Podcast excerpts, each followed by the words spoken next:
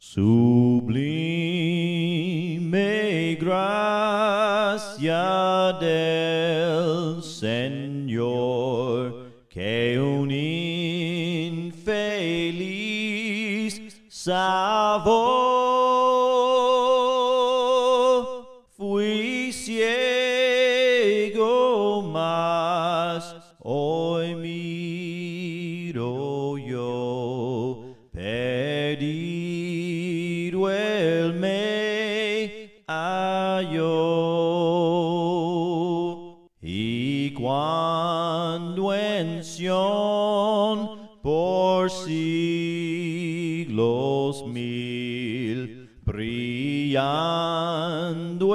este cual sol, yo cantaré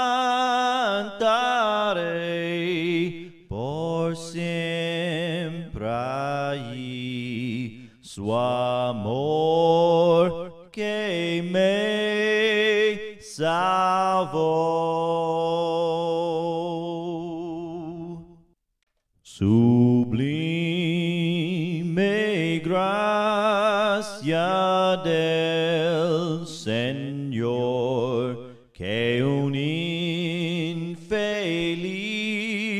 salvó. Fui ciego, mas hoy miro yo. Algunos consideran que este es el final de la vida, pero no lo es. Mi nombre es John Moore y me gustaría invitarle a examinar junto conmigo las preguntas en cuanto a la vida y la muerte. ¿Sabía que según las estadísticas, personas mueren cada minuto y terminan en un lugar como este?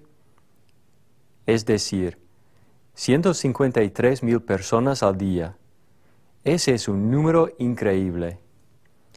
Es difícil imaginar que tanta gente muera cada día, pero esto sucede. La muerte le llega a los ancianos, a los jóvenes y a toda persona. Aunque deseemos continuar viviendo, todos enfrentaremos la muerte. Pero ¿qué nos pasa cuando morimos? ¿Existe la vida después de la muerte? Y si existe, ¿qué clase de vida es? ¿Existe el cielo? ¿Existe el infierno? ¿Y qué pasará con usted cuando muera? Y lo más importante, ¿tendrá que ver lo que haya creído y cómo haya vivido en esta tierra? ¿Tienen que ver con su destino eterno las respuestas a estas preguntas? Mucha gente cree que la mayor parte de los que mueren terminará en el cielo. Pero escuche lo que Jesús dice. Entrad por la puerta estrecha, porque ancha es la puerta y espacioso el camino que lleva a la perdición, y muchos son los que entran por ella, porque estrecha es la puerta y angosto el camino que lleva a la vida, y pocos son los que la hallan. ¿Entiende lo que Jesús dijo? Él dijo que pocos hallarán la vida, y muchos escogerán el camino a la destrucción. ¿Está usted entre los pocos o está entre los muchos? ¿Está completamente seguro de su destino eterno? Lo más preocupante es lo que Jesús dijo acerca de los que creen en Él como su Salvador personal.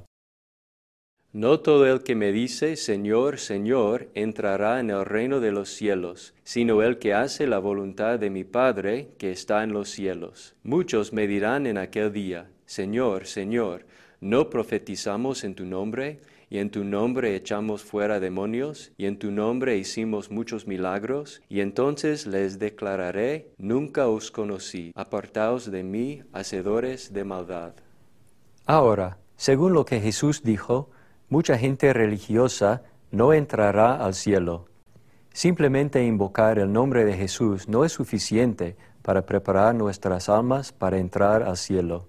Según Mateo 7:21, Jesús dijo que debemos hacer la voluntad del Padre para ir al cielo. Déjeme hacerle algunas preguntas. ¿Ha hecho la voluntad del Padre?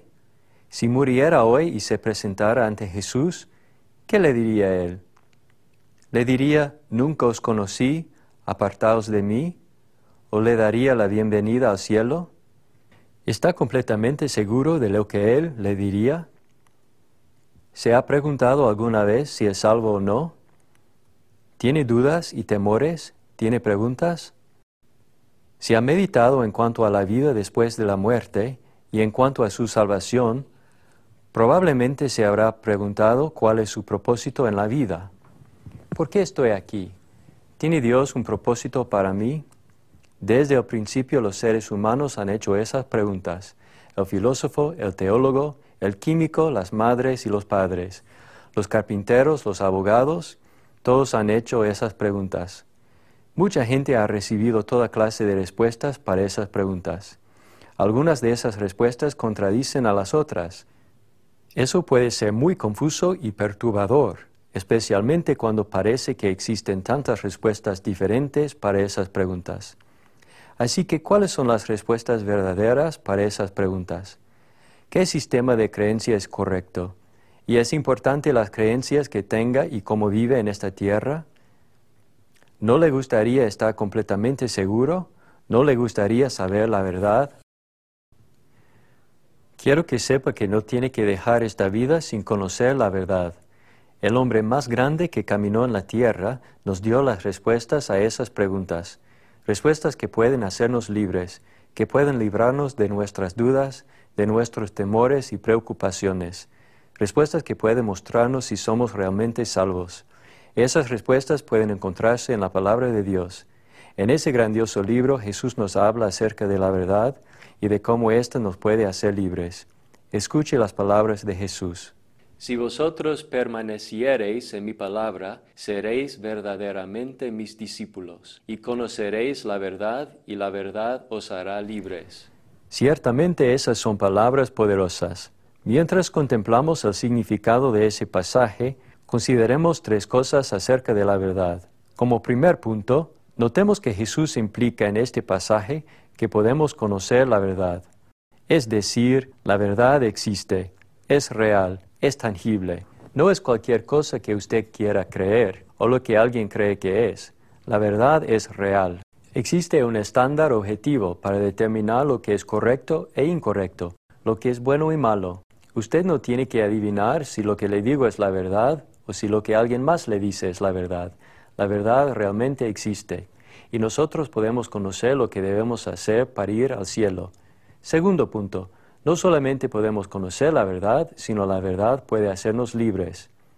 Nos puede librar de la esclavitud, nos puede librar del lazo del pecado, Jesús dijo, todo aquel que hace pecado, esclavo es del pecado. Permítame preguntarle algo. ¿Está luchando con el pecado? ¿Es una carga pesada para usted? ¿Se ha convertido en un esclavo del dinero, del alcohol o de otras formas de drogas? ¿Es un esclavo de la pornografía? ¿Qué acerca de su relación con su cónyuge? ¿Tiene problemas en su relación? ¿Está fallando en sus responsabilidades como padre? ¿Está su vida llena de cosas como el resentimiento, el celo o el odio? ¿Tiene problemas con el prejuicio racial? Esas cosas pueden ser una gran carga. Ciertamente pueden ser muy agobiantes, pero quiero que sepa que hay esperanza. Realmente la verdad nos puede librar de esas limitaciones. La verdad no solamente nos puede librar del comportamiento incorrecto, sino también nos puede librar de las prácticas religiosas falsas y de las tradiciones de los hombres, así como algunos en el primer siglo, quienes estaban siendo esclavizados por prácticas religiosas falsas de los fariseos mencionadas en Marcos capítulo 7 y en Mateo capítulo 23. Hay muchos hoy en día que son agobiados por varios ritos, ceremonias y prácticas religiosas que no se mencionan en la Biblia, ni que son autorizadas por Dios. A menudo esas tradiciones y mandamientos de hombres pueden llegar a ser agotadores y muy pesados, pero lo más importante, pueden causar que nuestra adoración llegue a ser vana. En Mateo 15:9, hablando acerca de las tradiciones de los fariseos, que no se mencionaban en la Escritura, Jesús dijo, Pues en vano me honran enseñando como doctrinas mandamientos de hombres. Ahora, ¿qué hay de usted? está esclavizado a las tradiciones religiosas y a los mandamientos de hombres, ha sido atado por las enseñanzas y los mandamientos de hombres, se le ha pedido que haga cosas que Dios nunca ha pedido que haga. Si es así, quiero que sepa que hay esperanza, ya que la verdad nos puede librar de esta clase de esclavitud y de esta clase de limitación. Cuando conocemos la verdad, ya no tenemos que vivir en inseguridad o temor, ya sea en la forma de pasiones pecaminosas notorias o en la forma de prácticas religiosas falsas. El pecado realmente cautiva y esclaviza. Sin embargo, Jesús y su palabra nos pueden hacer libres. Satanás, el padre de mentiras y prácticas impías, no tiene que ser nuestro amo. Con la verdad de nuestra parte, Jesús, el Rey soberano del universo, puede ser nuestro amo y nuestro Señor. Tercero, no solamente podemos saber la verdad, y no solamente la verdad nos hace libres, sino debemos considerar que la verdad se encuentra en Jesús. Mientras estaba en la tierra, Jesús dijo que Él y solo Él es la verdad. Yo soy el camino y la verdad y la vida. Nadie viene al Padre sino por mí.